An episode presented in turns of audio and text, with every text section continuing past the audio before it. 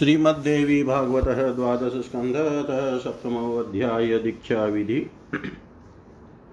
नारदुवाच श्रुतं सहस्रनामाख्यं श्रीगायत्रः फलप्रदं, स्तोत्रं महोन्नतिकरं, महाभाग्यकरं परम्। अधुना श्रोतुमिच्छामि दीक्षालक्षणमुत्तमं। विना येन न सिद्ध्येत देवी मन्त्रे अधिकारिता ब्राह्मणानां, क्षत्रियाणां विषां स्त्रीणां तथैव च सामान्यविधिना सर्वं विस्तरेण वद प्रभो श्रीनारायण उवाच। शृणुदीक्षां प्रवक्ष्यामि शिष्याणां, भावितात्मनां देवाग्निगुरुपूजादावधिकारो यया भवेत्। दिव्यं ज्ञानं हि या दद्यात् कुर्यात् पापक्षयं तु या शेव दीक्षेति सम्प्रोक्ता वेदतन्त्रविशारदे। अवश्यं सा तु कर्तव्या यतो बहुफला मता गुरुशिष्यावुभाव त्राप्यति सुधावपेक्षितो। गुरस्तु विधिवत् प्रातः, कृत्यं सर्वं विधाय च, स्नानसन्ध्यादिकं सर्वं यथा विधि विधाय च। कमण्डलुकरो मौनी गृहं यायात्सरि तथा त्यागमण्डपमासाद्य विषे तत्रासने वरे। आचम्य, प्राणनायम्य, गन्धपुष्पविमिश्रितं सप्तवारास्त्रमन्त्रेण जप्तं वारिषु साधयेत् वारिणा तेन मतिमानस्त्रमन्त्रं समुच्चरन् प्रोक्षयेद्वारमखिलं ततः पूजां समाचरेत् उद्र्वोदुम्बरके देवं गणनाथं तथा श्रियं सरस्वतीं नाम मन्त्रैः पूजयेत गन्धपुष्पकैः द्वारदक्षिणशाखायाम्। गङ्गां विघ्नेशमर्चये, द्वारस्य वामशाखायां क्षेत्रपालं च सूर्यजां। देहल्यां पूजयेदस्त्रदेवतामस्त्र मन्त्रतः सर्वं देवीमयं दृश्यमिति सञ्चिन्तय सर्वत्र।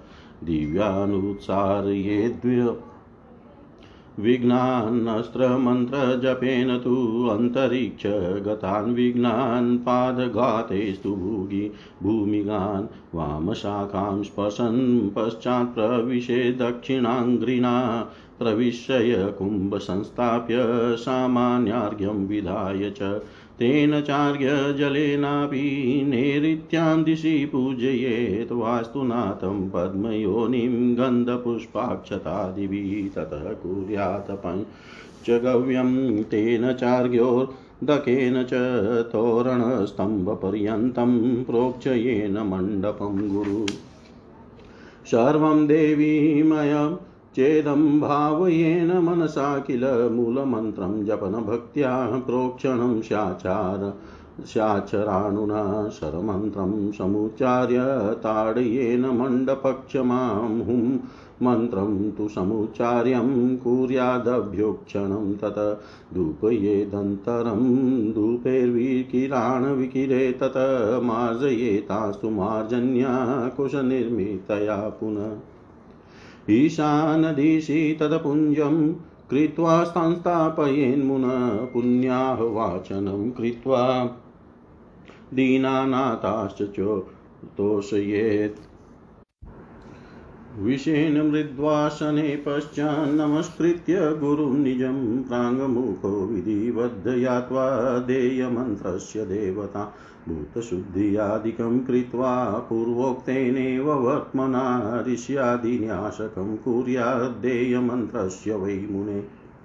न्यसेन मुनिं तु शिरसि मुखे छन्दसमीरितं देवतां हृदयां भोजे गुह्ये बीजं तु पादये शक्तिं विन्यस्य पश्चात्तु तालत्रय्यरवा ततदिगबन्धं कारयेत् पश्चाच्छोटिकाभिस्त्रीभिर्नर प्राणायामं ततः कृत्वा मूलमन्त्रमनुस्मरन् मातृकां विनश्य देहे तत्प्रकारस्ततोच्यते।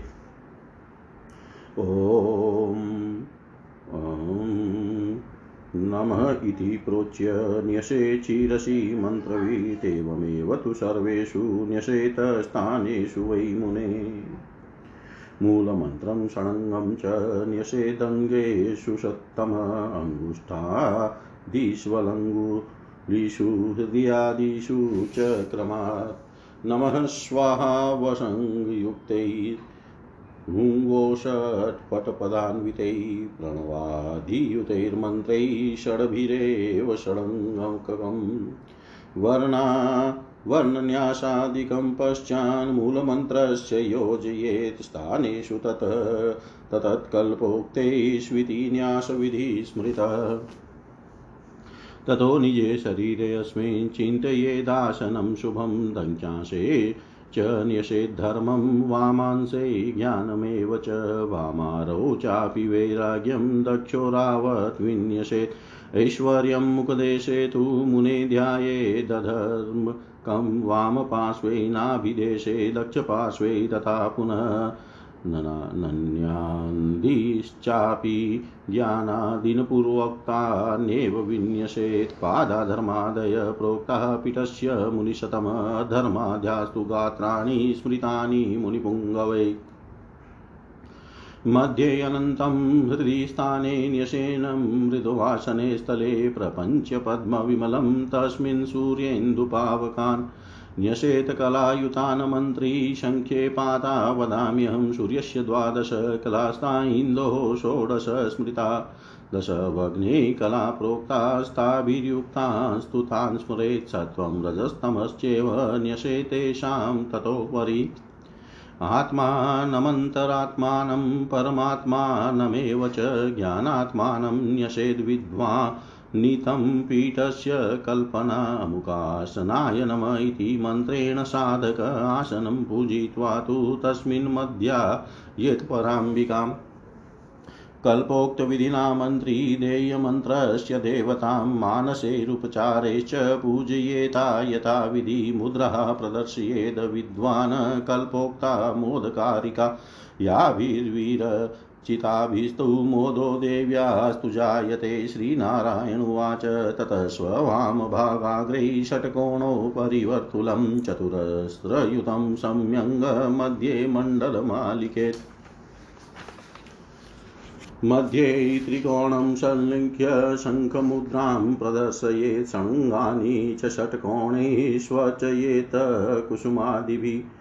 अग्न्यादिषु तु कोणेषु षडङ्गाच्छं नमाचरेताधारपात्रमादाय शङ्खस्य मुनिशतम् अस्त्रमन्त्रेण सम्प्रोक्ष्य स्थापये तत्र मण्डले वग्निमण्डलायोक्तवा ततो दशकालात्मने अमुकदेव्या अर्घ्यपात्रस्थानाय नम इत्यपि मन्त्रोऽयमुक्तः शङ्खस्याप्याधारस्थापने बुधैः आधारे पूर्वमारभ्य प्रदक्षिणक्रमेण तु दशः वग्निकलः पूजावग्निमण्डलसंस्थिता ततो वै मूलमन्त्रेण प्रोक्षितं शङ्खमुत्तमं स्थापये तत्र चाधारे मूलमन्त्रमनुस्मरन् अहं सूर्यमण्डलायोक्त्वा द्वादशान्ते कलात्मने अमुकदेव्यर्घ्यपात्राय नमः इत्युच्य चरे ततः शङ्खाय पदं प्रोच्य नम इत्येतुच्चरेत् प्रोक्षयेतेन तशङ्खं तस्मिन् द्वादश पूजयेत् सूर्यस्य द्वादश कलास्तपन्याध्या यथाक्रमं विलोममातृकाम् प्रोच्य मूलमन्त्रं विलोमकं जलेरापूर्येत् शङ्खं तत्र चेन्दोः कलां न्यसेत्। ॐ सोममण्डलायुक्त्वान्तैः षोडशकलात्मने अमुकार्घ्यामृतायेति हृन्मन्त्रान्तो मनुस्मृतः पूजयेन मनुना तेन जलं तु श्रीमुद्रया। तीतान्यावायं तत्रैवाप्यष्टकृत्वो जपेन्मनुं षडङ्गानीञ्जलेन्यस्य हृदा सम्पूजयेदप अष्टकृत्वो जपेन मूलं चादयेन्मतस्य मुद्रया, ततो दक्षिणादिग्भायै शङ्खस्य प्रोक्षणीं न्यसेत् शङ्खाम्बु किञ्चिन् निक्षिप्य प्रोक्षयेतेन सर्वतः पूजाद्रव्यं निजातमानं विशुदं भावये तत्। श्रीनारायणुवाच ततः स्वपुरतो वेद्यां सर्वतो भद्रमण्डलं संलिख्य कर्णिकामध्यं पुर्ये चालितण्डुलैरास्तीर्यदर्भांस्तत्रैव न्यसेतकूर्चं सलक्षणम्। आधारशक्तिमारभ्य पीठमन्वन्तमर्चयेत् निर्वरणं कुम्भमादायाप्यस्त्रद्भिक्षालितान्तरं तन्तुताव तन्तुनावेष्टयेथं तु त्रिगुणा त्रिगुणेनारुणेन च नवरत्नोदरं कूर्चयुतं गन्धादिपूजितं स्थापये तत्र पीठे तुतारमन्त्रेण देशिक ऐक्यं कुम्भस्य पीठस्य भावयेत् पुर्ये ततः मातृकां प्रतिलोमेन जपस्थितोदकैर्मुने मूलमन्त्रं च सञ्जप्य पुर्येद देवताधियाश्वतपणसाम्राणां कोमले नवपल्लवै चादयेत कुम्भवदनं चषकं सफलाक्षतम् संस्थापयेत् मतिमानवस्त्रयुग्मेन वेष्टयेत् प्राणस्थापनमन्त्रेण प्राणस्थापनमाचरेत्। आवाहनादिमुद्राभिर्मोदये देवतां पराम्। ध्यायेतां परमेशानीं कल्पोक्तेन प्रकारत। स्वागतं कुशलप्रसन्नं देव्याग्रे समुच्चरेत् पाद्यं दद्या ततोऽप्यर्घ्यं ततश्चाचमनीयकं मधुपर्कं च साभ्यङ्गं देव्यै स्नानं निवेदयेत् वाससि च ततो दद्याद्रक्तैक्षोमेषु निर्मले नानामणिगणा किरणाना कीर्णानाकल्पान् कल्पये ततः मनुना फूटिते वर्णै मातृकाया विधानत, देव्याङ्गेषु विन्यस्य चन्दनाद्यै समर्चयेत्। गन्ध्यकाला गुरुभवः कर्पूरेण समन्वितः, काश्मीरं चन्दनं चापि कस्तूरीसहितं मुने। कुन्दपुष्पादिपुष्पाणि परदेव्यै समर्पये धूपोऽगुरुपुरुव्रातो शिरचन्दन शर्करा। मधुमिश्रः स्मृता देव्या प्रिया धूपात्मना सदा दीपाने दीपाननेकान् दत्त्वाथ नैवेद्यं दर्शयेत् सुधी प्रतिद्रव्यं जलं दद्यात् प्रोक्षणीयस्तं न चान्यथा ततः कुर्यादङ्गपूजां कल्पोक्ता वर्णानि च साङ्गां देवीमताभ्यचर्य वैश्वदेवं ततश्चरे दक्षिणे स्तण्डिलं कृत्वा तत्राधायोतासनम् मूर्तिस्तां देवतां तत्रा वायं सम्पूज्य च क्रमातारव्याहृतिभिः हुत्वा मूलमन्त्रेण वै ततः पञ्चविंशतिवारं तु पायसेन ससर्पिषा हुनेत पश्चाद्वयाहृतिभिः पुनश्च जूयान्मुने। गन्ध्याध्यैरर्चयित्वा तु गन्ध्याध्यैरचित्वा च देवीं पीठे तु योजयेत् वह्निविसृजय हविषा परितो विकिरेत् बलिम्। देवताया पार्श्वदेव्यो गन्धपुष्पादिसंयुतान् पञ्चोपचारान् दत्त्वा तताम्बूलं क्षत्रचामरे दद्या देव्यै ततो मन्त्रं सहस्रावृतितो जपे। जपं समर्पय चेशान्यां विकिरे दिशि संस्थिते कर्करी स्थापये तस्यां दुर्गामावायं पूजये। रच रक्षेति चोच्चार्य नालमुक्तेन वारिणा अस्त्रमन्त्रं जपन् देशं सेचयेतु प्रदक्षिणम्। कर्करी स्थापयेत् स्थाने पूजयेच्चास्त्रदेवताम् पश्चात् गुरुस्तु शिष्येण सह भुञ्जितवागिय तस्यां रात्रो तु तद्वेद्यां निद्रां कुर्यात् प्रयत्नतः श्रीनारायण उवाच। ततः कुण्डस्य संस्कारं स्तण्डिलस्य च वा मुने प्रवक्ष्यामि समासेन यथाविधि विधानत मूलमन्त्रं समुच्चार्य वीक्षयेदस्त्रमन्त्रत प्रोक्षयेताडनं कुर्यातेनेव कवचेन तु अभ्युक्षणं समुदिष्टं तिस्रस्त्रिस्रस्ततः परं प्राग्रह उदग्राश्च लिखे लेखासमन्ततः प्रणवेन संभ्युक्ष्य पीठं देव्या समर्चयेताधारशक्तिमारभ्य पीठमन्त्रावसानकम् तस्मिन् पीठे समावायं शिवो परमकारणो गन्ध्याद्यैरुपचारे च पूजयेतो समाहित ध्यायेदत्। तु स्नाताम् देवीं ध्यायेदृतुस्नातां सशक्तां, संसक्तां शङ्करेण तु कामातुरां तयो क्रीडां, किञ्चित् कालं विभावयेतहं वग्निं समादाय पात्रेण पुरतो न्यसे क्रव्यादांसं क्रव्यादांसं परित्यज्य पूर्वोक्तैर्वीक्षणादिभिः संस्कृत्य वग्निं रम्बीजमुचार्यं संस्कृत्य वग्निरं बीजमुच्चार्य तदनन्तरं चैतन्यं योजयेत् तस्मिन् प्रणवेनाभिमन्त्रयेत् सप्तवारं ततो धेनुमुद्रां सन्दर्शयेत् गुरुशरेण रक्षितं कृत्वा तनुत्रेणावगुण्ठयेत् चितं तिरि परिभ्राम्य प्रादिक्षण्येन शतम्।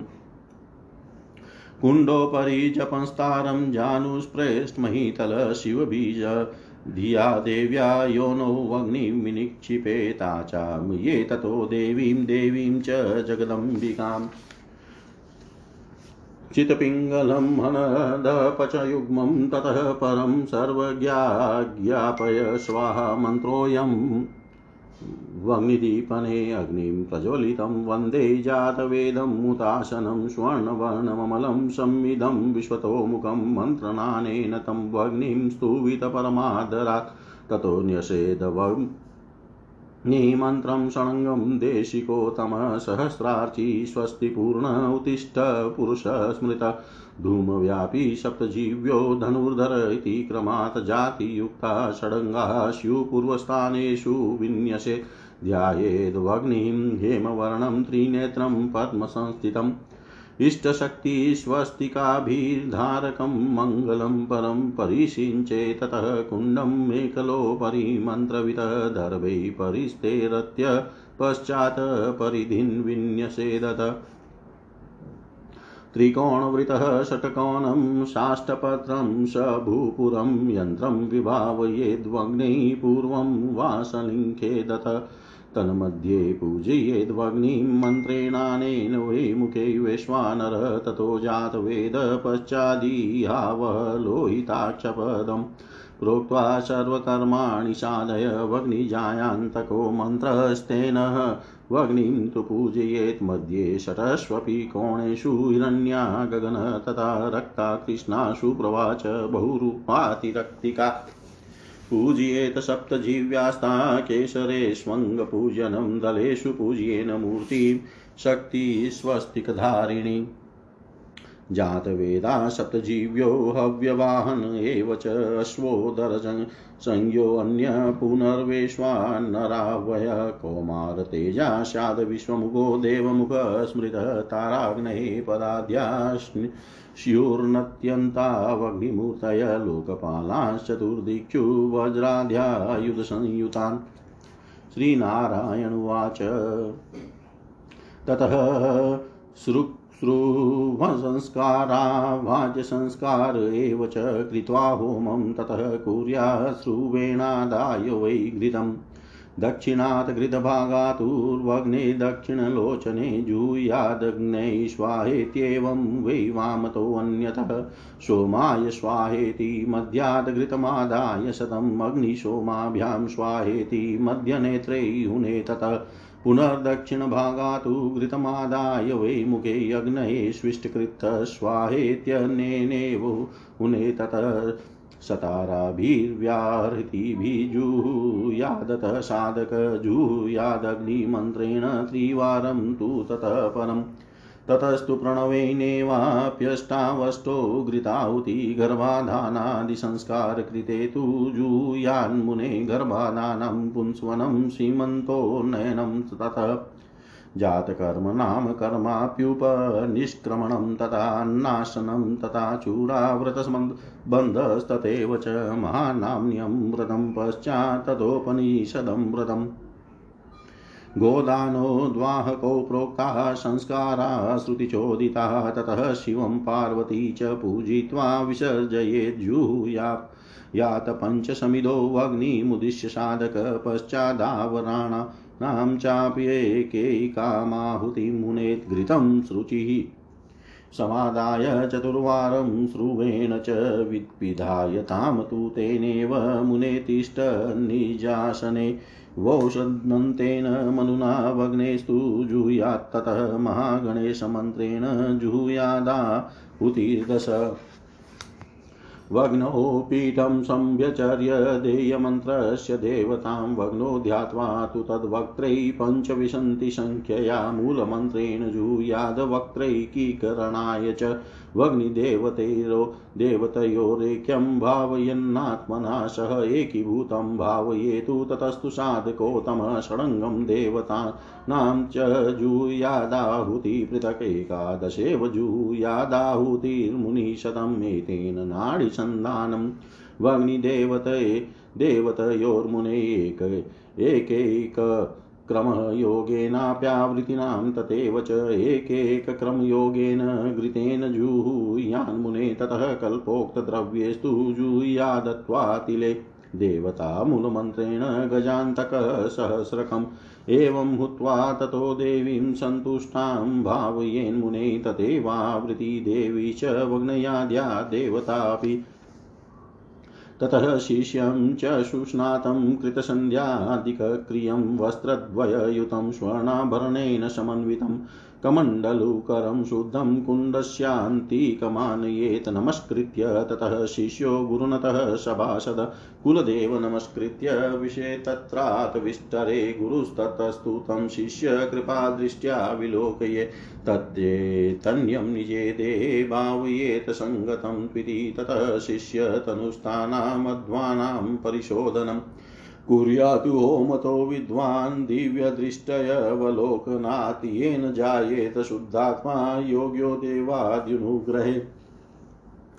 श्रीनारायणुवाच तनोध्यायेतु शिष्यस्य षड्ध्वनक्रमेण तु पादयोस्तु कलाध्वानमन्तौ तत्त्वाध्वकं पुनः नाभोतु भुवनाध्वानं, वर्णाध्वानं तथा हृदि, पदाध्वानं तथा भाले, मन्त्राध्वानं तु मूर्धनि शिष्यं स्पर्शन् तु कूर्चेन तिले राज्यपरिप्लुते शोधयाम्यमुमध्वानं स्वाहेति मनुमुच्चरन्। ताराढ्यं जुयादष्टवारं प्रत्य ध्वमेव हि षडध्वनस्ततस्तांस्तु लीनान् ब्रह्माणि भावये पुनरुत्पादये सृष्टिमार्गेण वै गुरुः आत्मस्थितं तच्चैतन्यम् पुनः शिष्ये तु योजयेत् पूर्णाहुतिं ततो हुत्वा देवतां कलशे नयेत् पुनर्व्याहृतिर्भिहृत्वा वग्नेरङ्गाहुतिस्तथा एकैकशो गुरुर्दत्त्वा विसृजेद्व अग्निमात्मनि ततः शिष्यस्य नेत्रे तु भग्नि याद्वा ससा गुरुनेत्रमन्त्रेण तं शिष्यं कुण्डतो मण्डलं नये। पुष्पाञ्जलिं मुख्यदेव्यां कार्ये शिष्यस्ततः नेत्रबन्धं निराकृत्य वेशयेत् कुशविष्टरे भूतशुद्धिं शिष्यदेहे कुर्यात् प्रोक्तेन वर्त्मना न्यासान् कृत्वा शिष्यतनो ततः मण्डले वेशये शिष्यमन्यस्मिन् कुम्भसंस्थितान् फलवाञ्छिष्य शिरसि विन्यसेन मातृकां जपेत् कलशहस्तजले शिष्यं स्नापये देवतात्मके वर्धनी जलसेकं च कुर्याद्रक्षार्थमञ्जसा ततः शिष्यः समुत्थाय वाससि परिधाय च। कृतः भस्मावलेपश्च संविशेत् गुरुसन्निधौ ततो गुरुस्वकीयातु हृदयान्निर्गतां शिवां प्रविष्टां शिष्यहृदये भावयेत् करुणानिधि। पूजयेत् गन्धपुष्पाद्यैरेक्यं वै भावयस्तयो। ततः स्त्रींसो दक्षकर्णे शिष्यस्योपदिशेद् गुरुमहामन्त्रं मा देव्या स्वहस्तं शिरसि न्यसन् अष्टोत्तरशतं मन्त्रं शिष्योऽपि प्रजपेन्मुने दण्डवत प्रणमेद् भूमौ तं गुरुदेवतात्मकम्। सर्वस्वम् अर्पयेत् तस्मै यावजीवन् यावजीवमन्ययदि ऋत्विग्भ्यो दक्षिणां दत्त्वा ब्राह्मणाश्चापि भोजयेत् सुवासिनी कुमारीश्च बटुकाश्चैव सर्वश दीनानाथान् दरिद्राश्च वित्त्यशाठ्यविवर्जितकृतार्थतां स्वस्य बुदध्वा नित्यमाराधयेन्मनुन् इति ते कथितः सम्यक् दीक्षाविधिरनुत्तमविमृश्येद्दशेषेण भज देवी पदाम्बुजं नान्यस्तु परमो धर्मो ब्राह्मणस्यात्र विद्यते वेदिक स्वस्वगृहोक्तक्रमणे क्रमेणोपदिशेन्मनुन् तन्त्री तान्त्रिकस्तन्त्री त्या तु स्थितिरेषा सनातनी ततदुक्तपर्योगास्ते तेने कुर्यर्न चान्यता। श्रीनारायणवाच इति सर्वमाख्य। मयाख्यातं यत्पृष्टं नारद त्वयात परम्पराम्बाया भज नित्यं पदाम्बुजं नित्यमाराध्य तच्चाहम् निवृत्तिं परमां गत। व्यासुवाच इति राजन्नारदाय प्रोक्त्वा सर्वमन्नोत्तमं समाधिमीलितिख्या दद्यो देवी पदाम्बुजं समाधिमीलिताक्षस्तु दद्यो देवी पदाम्बुजं नारायणस्तु भगवान् मुनिवर्यशिखामणि नारदोऽपि ततो नत्वा गुरुं नारायणं परम् जगाम सद्यस्तपसे देवी दर्शन दर्शनलालस जगाम सद्यस्तपसे देवी दर्शन दर्शनलालस। नारद जी बोले, मैंने यह श्री गायत्री देवी का सहस्त्र नाम संज्ञक श्रेष्ठ फल प्रदान करने वाला, महान उन्नति की प्राप्ति कराने वाला तथा महान भाग्योदय करने वाला स्तोत्र सुन लिया। अब मैं दीक्षा का उत्तम लक्षण सुनना चाहता हूँ। जिसके बिना ब्राह्मणों, क्षत्रियों, वैश्यों तथा स्त्रियों को देवी मंत्र जपने का अधिकार प्राप्त नहीं होता। अतः प्रभो, सामान्य विधि से दीक्षा संबंधी संपूर्ण प्रसंग का विस्तार पूर्वक वर्णन कीजिए। श्री नारायण बोले, हे नारद, सुनिए, मैं आपको पुण्यात्मा शिष्यों के दीक्षा लेने का विधान बता रहा हूँ, जिससे उन्हें देवता, अग्नि तथा गुरु की पूजा आदि का अधिकार प्राप्त हो जाता है। जो दिव्य ज्ञान दे और जो पापों का क्षय करे, उसी को वेद तंत्रों के पारगामी विद्वानों ने दीक्षा इस नाम की संज्ञा दी है। दीक्षा अवश्य लेनी चाहिए, क्योंकि यह अनेक फल प्रदान करने वाली बताई गई है। इस दीक्षा ग्रहण कार्य में गुरु तथा शिष्य दोनों ही अत्यंत शुद्ध भाव वाले होने चाहिए। गुरु को चाहिए कि प्रातःकालीन संपूर्ण कृत्य विधिवत संपन्न करके पुनः विधान के अनुसार स्नान तथा संध्या आदि करने के अनंतर हाथ में कमंडलू लेकर मौन भाव से नदी तट पर, नदी तट से घर आए और यज्ञ मंडप में पहुंचकर वहाँ एक उत्तम आसन पर बैठ जाए। तदनंतर आचमन तथा प्राणायाम करके ओम फट। इस अस्त्र मंत्र को सात बार जपते हुए गंध और पुष्प से मिश्रित जल को अभिमंत्रित करे, पुनः बुद्धिमान पुरुष को चाहिए कि अस्त्र मंत्र का उच्चारण करते हुए उसी जल से संपूर्ण द्वार का प्रोक्षण करे और उसके बाद पूजन करे। दरवाजे के ऊपरी भाग में भगवान गणेश, लक्ष्मी तथा सरस्वती का पूजन नाम मंत्रों का उच्चारण करते हुए गंध तथा पुष्प आदि अर्पित करके करना चाहिए। तत्पश्चात द्वार की दक्षिण शाखा में भगवती गंगा और विघ्नेश्वर गणेश की एवं द्वार की वाम शाखा में क्षेत्रपाल तथा सूर्य पुत्री यमुना जी की पूजा करनी चाहिए। इसी प्रकार दहली पर अस्त्र मंत्र से अस्त्र देवता की पूजा करें। सब और ऐसी भावना करे कि संपूर्ण दृश्य जगत देवी मय ही है। पुनः अस्त्र मंत्र के जप द्वारा देवी विघ्नों का उच्छेद करे और पद के आधा आघातों से अंतरिक्ष तथा भूतल के विघ्नों का अपसारण करे। इसके बाद द्वार देश की बाई शाखा का स्पर्श करते हुए पहले दाहिना पैर रखकर मंडप में प्रवेश करे। भीतर प्रवेश करके जल का कलश रखकर सामान्य अर्घ्य बना ले और उसी अर्घ्य जल से तथा गंध, पुष्प, अक्षत आदि से नृत्य दिशा में वस्तु के स्वामी पद्मयोनि ब्रह्मा की पूजा करें। तत्पश्चात पंचगव्य बनाना चाहिए और पुनः गुरु का उस पंचगव्य तथा अर्घ्य जल के द्वारा तोरण से लेकर स्तंभ तक उस मंडल का, मंडप का प्रोक्षण करना चाहिए। उस समय मन में यह भावना करे कि यह सब कुछ देवीमय है भक्ति पूर्वक मूल मंत्र का जप करते हुए अस्त्र मंत्र से प्रोक्षण करना चाहिए। अस्त्र मंत्र का उच्चारण करके मंडप भूमि का ताड़न करे और इसके बाद हुम इस मंत्र का उच्चारण करके उस पर जल के छींटे दे। तदनंतर धूप आदि सुगंधित पदार्थों से धूपित करे और विघ्न की शांति हेतु जल, चंदन, सरसों, अक्ष, ध्रुवा और भस्म वहाँ विकरित कर दे।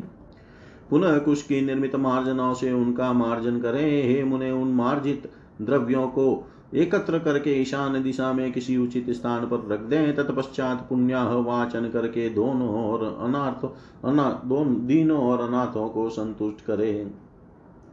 इसके बाद पूर्व दिशा की ओर मुख करके कोमल आसन पर बैठना चाहिए और अपने गुरु को नमस्कार करके देव मंत्र के देवता का विधिवत ध्यान करना चाहिए। हे मुने, पूर्वोक्त विधि से ही भूत शुद्धि और क्रिया करके देय मंत्र के ऋषि आदि का न्यास करना चाहिए। मस्तक में देय मंत्र के ऋषि का मुख में छंद का हृदय कमल में देवता का घू गुयम में बीज का और दोनों पैरों में शक्ति का न्यास करके तीन बार ताली बजाए, फिर साधक पुरुष को चाहिए कि तीन बार चुटकी बजाकर दिग्बंधन करे। तत्पश्चात प्राणायाम करके मूल मंत्र का स्मरण करते हुए अपनी देह में मातृका का न्यास करना चाहिए, उसकी विधि इस प्रकार बताई जा रही है मुने, मंत्रविद को चाहिए कि ओम नमः अम नमः का उच्चारण करके सिर में मातृका का न्यास करे, इसी प्रकार शरीर के सभी अंगों में न्यास करे। श्रेष्ठ पुरुष को चाहिए कि अंगुष्ठ आदि अंगुलियों और हृदय आदि अंगों में क्रमशः मूल मंत्र से षडंग न्यास करे। नमः स्वाहा वुषट हुम वोषट और फट, इन पदों के साथ ओम लगे हुए छह मंत्रों से ही षडंग न्यास करना चाहिए। तदनंतर दे मूल मंत्र के वर्णों से तत्त कल्पित स्थानों में न्यास करे, वही न्यास की विधि कही गई है। तदंतर अपने इस शरीर में एक पवित्र आसन की भावना करनी चाहिए। हे मुने, इसके दक्षिण भाग में धर्म वाम भाग में ज्ञान वाम उरु में, वैराग्य और दक्षिण उरु में ऐश्वर्य का न्यास करना चाहिए। मुख देश में धर्म का न्यास करना चाहिए। साथ ही वाम पार्श्व नाभिस्थल तथा दक्षिण पार्श्व में नयन नयन समास पूर्वक क्रमशः धर्म ज्ञान तथा वैराग्य का अर्थात धर्म का, अधर्म आदि का न्यास करना चाहिए। हे मुने उस आसन के ये धर्म आदि पाए गए हैं, तथा मुनि श्रेष्ठों ने अधर्म आदि को उसका शरीर बताया है। तत्पश्चात ऐसी भावना करेगी यह अत्यंत सुकोमल आसन के मध्य में हृदय है, जिसमें भगवान अनंत विराजमान है। पुनः उस अनंत में प्रपंच में विमल कमल का चिंतन करे और साधक को चाहिए कि उस कमल के ऊपर कला युक्त सूर्य चंद्रमा और अग्नि की भावना करे। अब मैं संक्षेप में उन कलाओं के विषय में बताता हूँ। सूर्य की बारह चंद्रमा की सोलह और अग्नि की दस कलाएँ कही गई है। उन कलाओं के साथ उन सूर्य आदि का भी स्मरण करना चाहिए। इसके बाद उनके ऊपर सत्व रज और तमस का न्यास करना चाहिए। पुनः विद्वान पुरुष को चाहिए कि उस पीठ की चारों दिशाओं में आत्मा, अंतरात्मा, परमात्मा और ज्ञान आत्मा का न्यास करे। इस प्रकार पीठ की कल्पना करनी चाहिए। तदनंतर साधक पुरुष अमुकासनाय नम। इस मंत्र से शरीर रूपी आसन की पूजा करके उस पर पराम्बिका का ध्यान करे। इसके बाद मंत्रविद को चाहिए कि कल्पोक्त विधि से मानसिक उपचारों द्वारा देय मंत्र के देवताओं भगवती की विधि पूर्वक पूजा करे।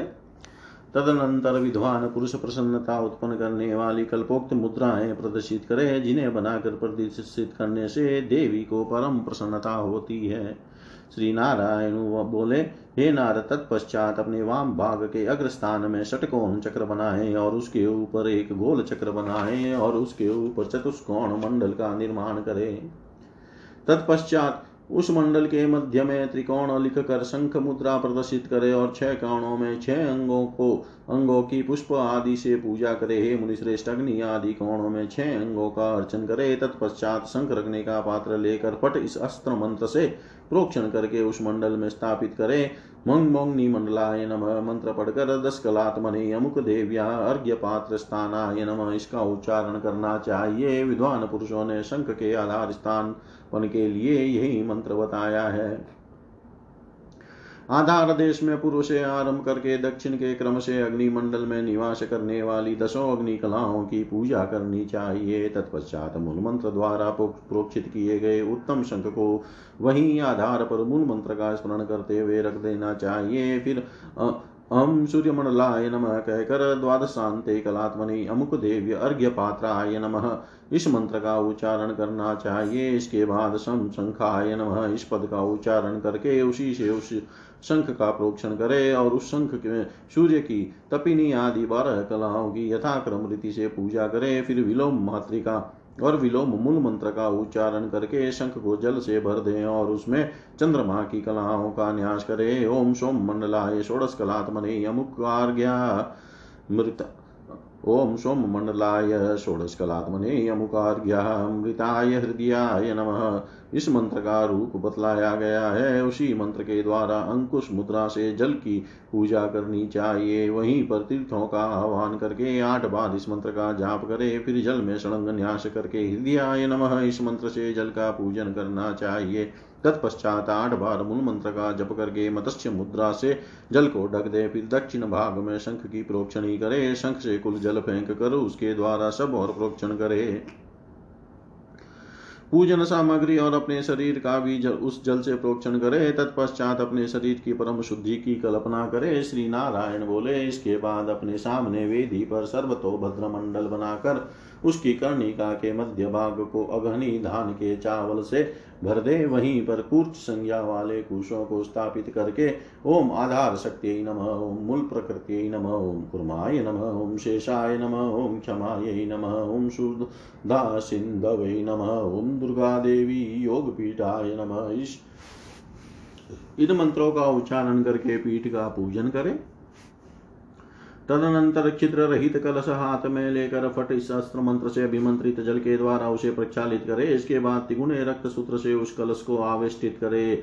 उस कलश में नवरत्न तथा कुछ डालकर गंध आदि से उसका पूजन कर प्रणव मंत्र का उच्चारण करते हुए उस पीठ पर कलश को साधक स्थापित कर दे। हे मुने, तत्पश्चात कलश और पीठ में एक की भावना करे। फिर प्रतिलोम के क्रम से मातृका मंत्र का उच्चारण करते हुए तीर्थ के जल से उस कलश को भर दे, देव बुद्धि से मूल मंत्र का जप करके उस कलश को पूर्ण करे। तदंतर बुद्धिमान पुरुष को चाहिए कि पीपल, कटहल तथा आम के कोमल नवीन पल्लवों से कलश का मुखाचादित कर दे और उसके ऊपर फल और अक्षत सहित पात्र रखकर दो वस्त्रों से उस कलश को वेष्टित कर दे। तदनंतर प्राण प्रतिष्ठा के मंत्र से प्राण प्रतिष्ठा की क्रिया संपन्न करे, फिर आवाहन आदि मुद्राओं से परा देवता भगवती को प्रसन्न करे, इसके बाद कल्पोक्त विधि से उन परमेश्वरी का ध्यान करे और उन भगवती के आगे स्वागत तथा कुशल प्रसन्न संबंधी वाक्यों का उच्चारण करे। तत्पश्चात पाद्य अर्घ्य आचमन मधुरपक मधुपर्क और अभ्यंग सहित स्नान आदि देवी को निवेदित करे। इसके बाद उन्हें रक्त वर्ण वाले तथा स्वच्छ दो रेशमी वस्त्र प्रदान करके नाना विध मणियों से जटित आभूषण कल्पित करने चाहिए। तदंतर मंत्र पूटित वर्णों द्वारा विधि पूर्वक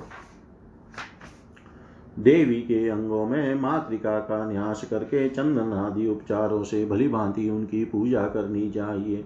हे मुने, काले अगुरु तथा कपूर से युक्त गंध कस्तूरी युक्त केशर चंदन कुंद पुष्प तथा अन्य प्रकार के पुष्प आदि परा भगवती को अर्पित करे अगुरु गुरु तथा चंदन के चूर्ण में शर्करा और मधु मिलाकर बनाया गया धूप देवी के लिए सदा अत्यंत प्रिय कहा गया है। विद्वान पुरुष अनेक प्रकार के दीपक प्रदर्शित करके देवी को नैवेद्य अर्पण करे, प्रत्येक पूजन द्रव्य में प्रोक्षणी में स्थित कुछ जल अवश्य छोड़े, अन्य जल का प्रयोग न करे, तत्पश्चात अंग पूजा तथा कल्पोक्त आवरण पूजा करे। देवी की सांग पूजा करने के बाद विश्व देव की पूजा करे, तदनंतर दक्षिण दिशा में वेदी बनाकर उस पर अग्नि स्थापन करके कलश सहित देवता का आह्वान कर कर क्रम से अर्चन करे। इसके बाद प्रणव पूर्वक व्याहतियों सहित मूल मंत्र का उच्चारण करते हुए घृत सहित खीर की पच्चीस आहुतियाँ दें। तत्पश्चात मुने, व्याहति मंत्र से हवन करें। तदनंतर गंध आदि उपचारों से देवी की पूजा करके उन्हें उस पीठ पर विराजित करे। उसके बाद अग्नि को विसर्जित करके वहाँ होम से अवशिष्ट खीर को बलि प्रदान के रूप में चारों ओर बिखेर दें।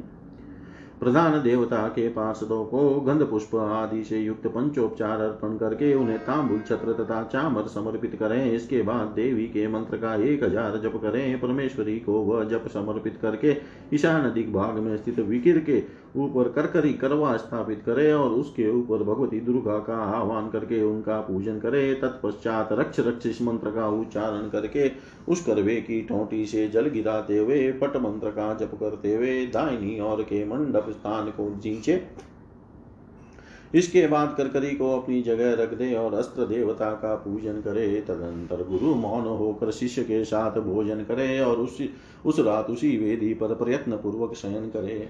श्री नारायण जी बोले, हे मुने, अब मैं कुंड तथा वेदी के विधि विधान से किए जाने वाले संस्कार का संक्षेप में वर्णन करूँगा। सर्वप्रथम मूल मंत्र का उच्चारण करके कुंड अथवा वेदी का निरीक्षण करे, फिर फट इस अस्त्र मंत्र से।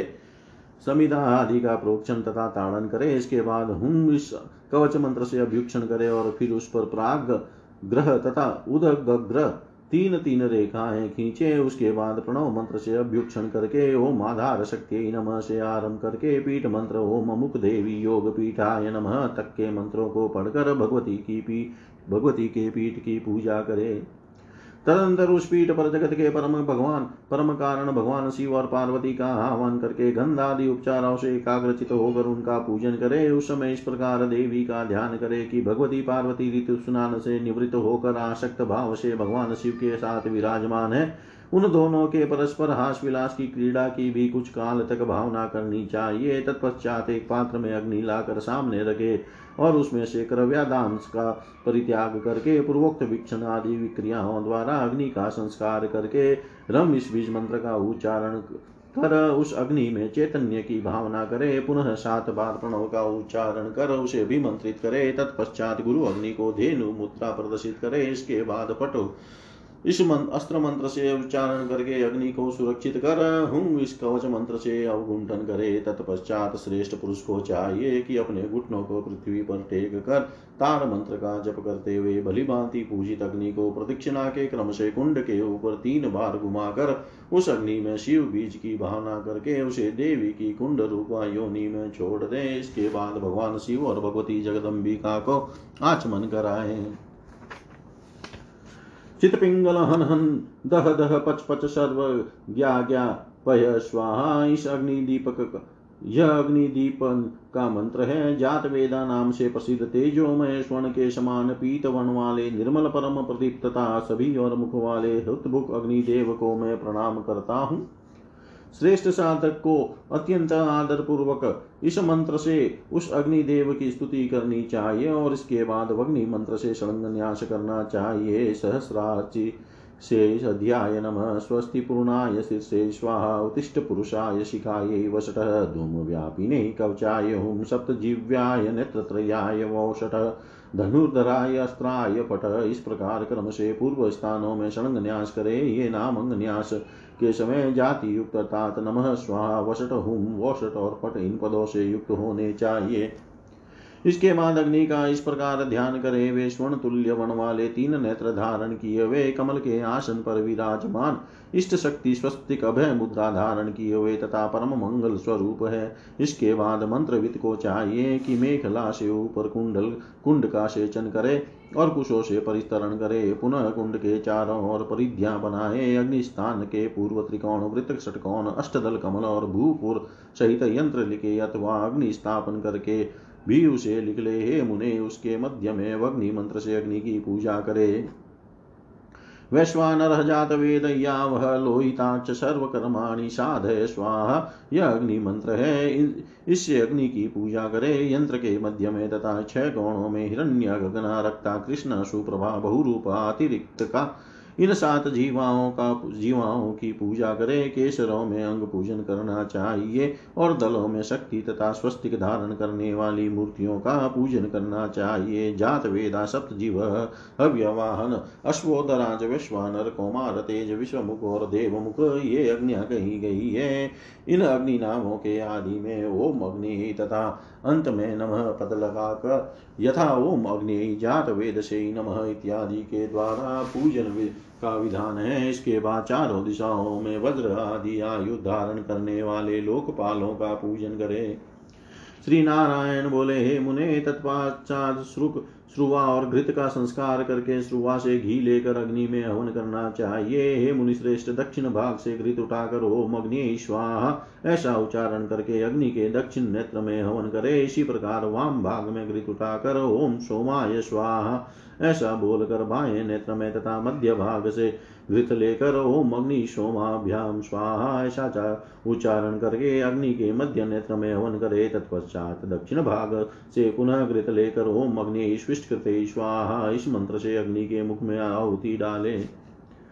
तदनंतर साधक, पुरुष, प्रणव युक्त व्याहत्यों के द्वारा हवन करे। पुनः अग्नि मंत्र से तीन बार आहुति प्रदान करे। हे मुने, तदनंतर प्रणव मंत्र से गर्भाधान आदि संस्कारों के निमित्त घृत की आठ आठ आहुतियाँ देनी चाहिए। गर्भाधान, पुंसवन, सिमंतो, नयन, जात, कर्म, नामकरण, निष्क्रमण अनप्राशन चुड़ाकरण व्रत वंद महानाम्य व्रत उपनिषद व्रत, गोदान के शांत संस्कार और उद्वाहक विवाह, ये वेद प्रतिपादित संस्कार बताए गए हैं। तत्पश्चात शिव और पार्वती की पूजा करके उनका विसर्जन करना चाहिए। इसके बाद साधक को चाहिए कि अग्नि को उद्देश्य करके पाँच समिधाओं का हवन करे, फिर आवरण देवताओं के निमित्त भी एक एक आहुति प्रदान करे।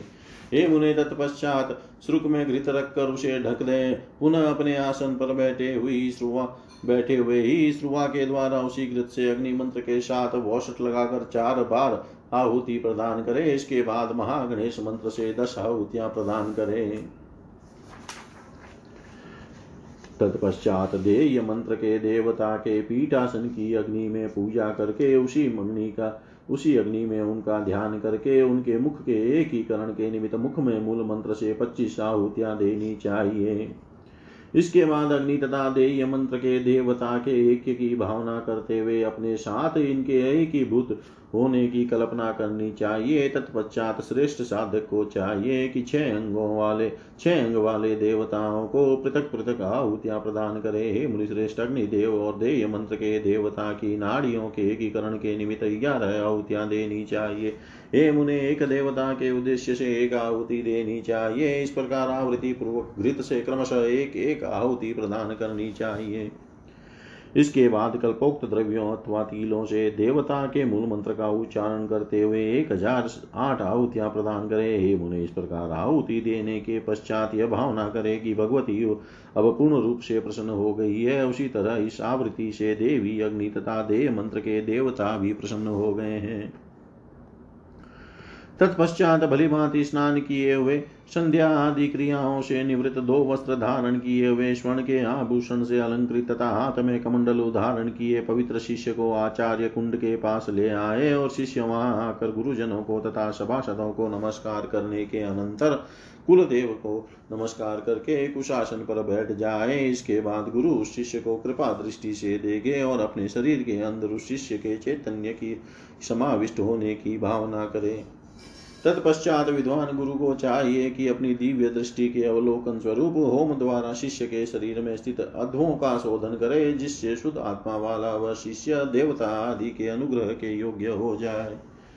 श्री नारायण बोले, हे मुने, गुरु शिष्य के शरीर में क्रम से छह अध्वों का चिंतन करे। दोनों पैरों में कलाध्व का, लिंग में तत्वाध्व का नाभि में भुवनाध्वका हृदय में वर्णाध्वका ललाट में पदाध्वका तथा मस्तक में मंत्राध्वका चिंतन करना चाहिए। गुरु को चाहिए कि कुर्च से शिष्य को स्पर्श करते हुए ओम अमु ध्वानम शोधयामी। स्वाहा। इस मंत्र का उच्चारण करते हुए घृत में स्थित तीरों से प्रत्येक अध्व के निमित्त आठ बार आहुति प्रदान करे। तत्पश्चात उन चहों अध्वों को ब्रह्म में लीन हो जाने की भावना करे।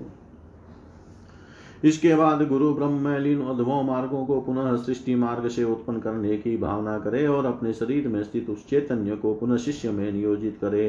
तत्पश्चात पूर्णाहुति प्रदान करके आवाहित देवता को कलश में प्रतिष्ठित करे और इसके बाद व्याहतियों का उच्चारण करके अग्नि के अंगों में के अंगों के निमित्त आहुतियाँ दें। गुरु को चाहिए कि एक एक देवता के लिए एक एक आहुति देकर अपनी आत्मा में अग्नि का विसर्जन कर दे।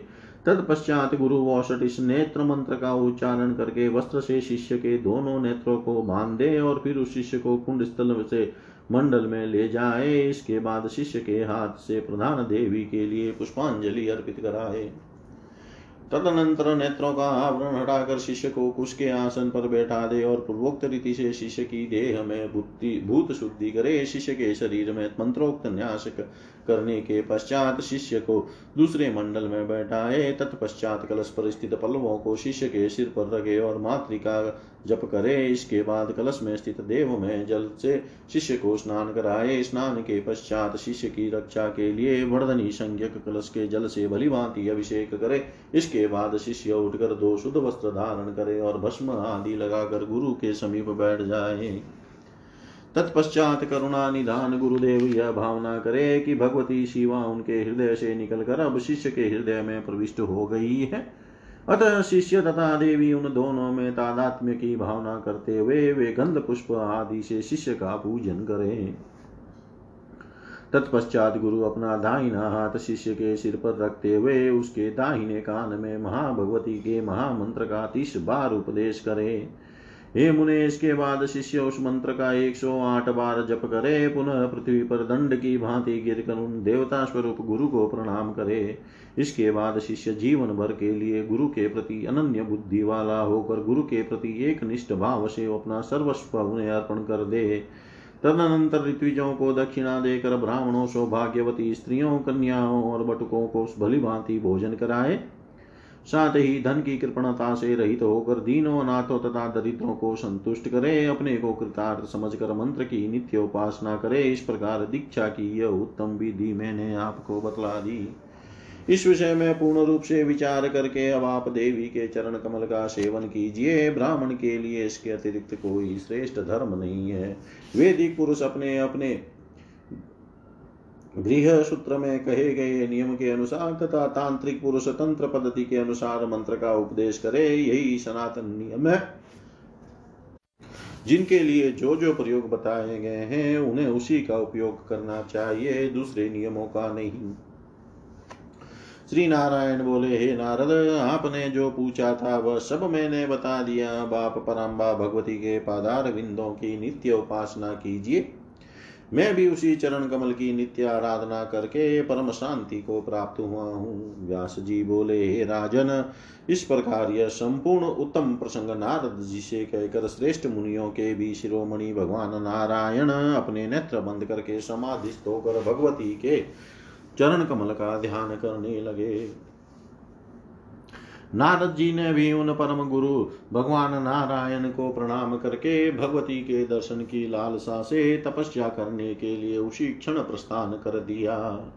इति श्रीमद्देवी भागवते महापुराणे अष्टादशसाहस्रयां संहितायां द्वादशस्कन्धे मन्त्रदीक्षाविधिवर्णनं नाम सप्तमोऽध्याय सर्वं श्रीशां सदाशिवार्पणम् अस्तु। ॐ विष्णवे नम, ॐ विष्णवे नम, ॐ विष्णवे नमः।